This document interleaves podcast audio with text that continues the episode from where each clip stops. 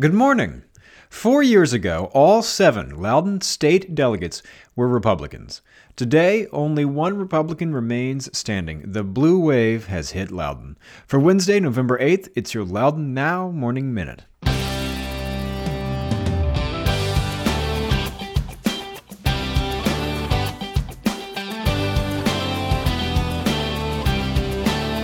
Today's Morning Minute is brought to you by MI Homes. Join MI Homes for an evening of elegance at the Grant at Willowsford on Thursday, November 9th from 6 to 9 p.m. Enjoy wine tasting and pairing ideas from the Ashburn Wine Shop. Get ideas for holiday tablescapes from Pottery Barn. And there will be raffles, food, and much more. Please RSVP by November 7th. Visit mihomes.com slash Willowsford for more details. That's Thursday, November 9th at the Grant at Willowsford and mihomes.com slash Willowsford.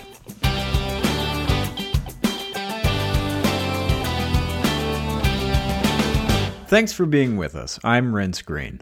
Democrats pulled off a decisive victory in Loudoun and across the Commonwealth yesterday. You've probably already heard the state headlines. Ralph Northam was elected governor, Justin Fairfax was elected lieutenant governor, and Mark Herring was reelected attorney general. All three of those dominated in Loudoun, pulling in about 60% of the vote in their races. In the House of Delegates, Dave LaRock ended the night as the last Republican standing in Loudoun. Veteran Republican delegates Tag Greason, Randy Minchew, and Jim LeMunyon lost by significant margins to first time challengers David Reid, Wendy Gooditis, and Karrie Delaney. The results here in Loudoun helped erode Republican control of the state House. Yesterday, Republicans held 66 of the 100 seats in the House of Delegates. Democrats have flipped 16 seats, bringing control of the House within striking distance for the first time in 18 years. As of early this morning, the House is split 50 50. Now, some races are only a few votes apart, so we could see some recounts. It's a night that 87th District Delegate and Democrat John Bell called magical. There are seven House districts that cover parts of Loudoun, and four years ago, as I said, all seven were held by Republicans. Tag Greason, one of the Republicans unseated last night, said he saw this coming a long time ago. During last year's elections, he predicted to his family that if Hillary Clinton won the presidency, he'd hold on to his seat easily. If Trump won, he predicted, he'd have a dogfight on his hands, and that's exactly what happened this year. He had won by a comfortable margin since 2009, but saw Clinton win his district by 19%. Yesterday, his challenger, David Reid, won 53% of the vote. Greason said that's a referendum on Washington. Randy Minchew said he's proud of his time in office, and there was probably no way his record could have overcome a wave year for Democrats. He also said the Democratic surge is probably, at least in part, a response to President Donald Trump. But even in defeat, he resisted the urge some Republicans have felt to run even farther to the right. I do not believe that the solution is rebranding the Republican Party to be more like Corey Stewart.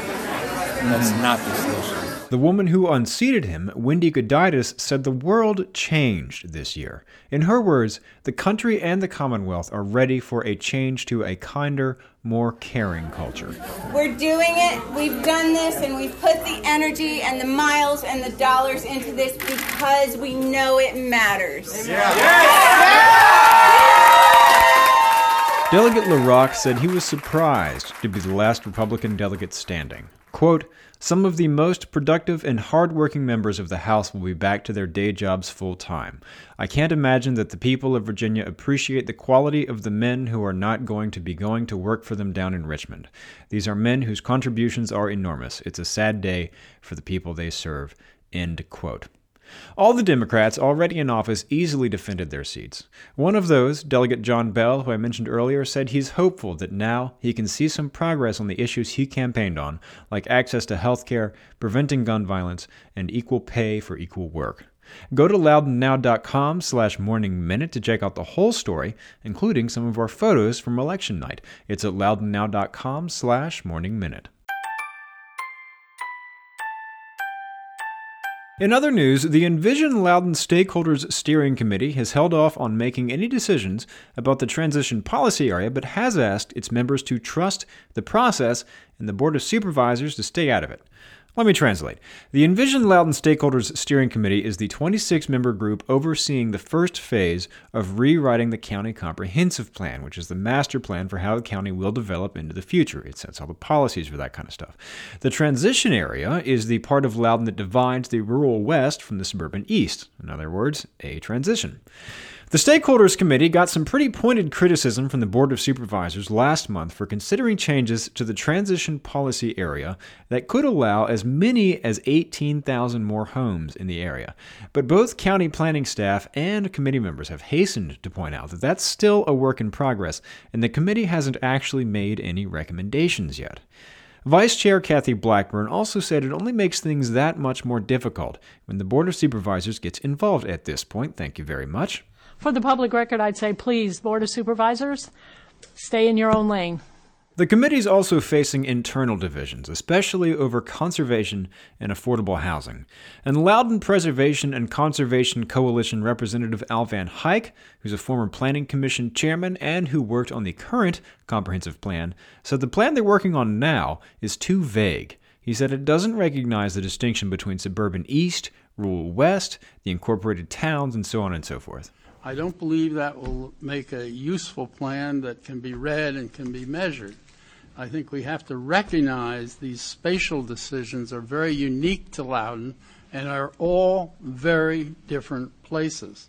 One of the other committee members pushed Van Huyck on how the old plan, which is pretty complicated and duplicative, is any more useful than the one they're coming up with now. Van Huyck gave the example of AT&T's unsuccessful application to build an industrial facility, apparently probably a data center, on top of Short Hill Mountain near Lovettsville. Geary Higgins and other supervisors and ourselves went back and found eight specific things in the comprehensive plan policies that said we should not approve that. And and the public mobilized behind that. Well, if the plan only said something vague about mountains, we wouldn't have had the, the policies to measure. In fairness, the Planning Commission actually approved that proposal. The Board of Supervisors never actually denied it. AT&T withdrew the application under public pressure. But other members said they are not interested in redoing the last year and a half of work on that committee, and they're happy with where it's going.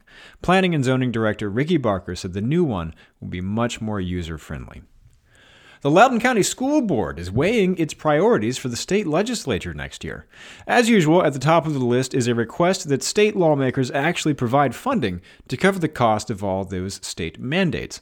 The legislative program says when the Commonwealth considers a program important enough to mandate, it should consider the mandate important enough to fund.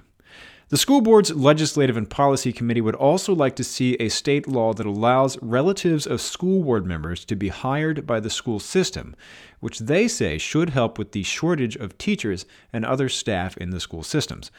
The committee suggests that come with a requirement that board members certify that they had no involvement in the hiring decision and that the superintendent, who I note answers to the school board, certify that the hiring decision was based on merit. School board members will present their legislative program to lawmakers at the annual legislative breakfast on December 1st and follow up with a dinner January 22nd. And South Loudoun residents got a no doubt welcome relief yesterday with the opening of Tall Cedars Parkway. This new segment of Route 50's Southern Collector Road connects Pinebrook Road and Gum Spring Road. It should take some traffic off Route 50 and give residents of South Riding, Avonlea, and Stone Ridge more direct access to schools, shopping, and medical centers. The project cost about $13 million, all funded by cash proffers from several developers in the area. Get the full story on this and all these stories over at loudounnow.com. On today's calendar, today is 1 million cups at the Mason Enterprise Center in Leesburg at 9 a.m. One or two entrepreneurs will give six minute pitches for their business idea and get 20 minutes of questions and feedback from mentors and other entrepreneurs. Get the details on this event and check out the rest of the event's calendar at getoutloudon.com. And if you like the Morning Minute, tell all your friends and subscribe wherever you get your podcasts. It'll be waiting for you there every morning. Okay, have a great day.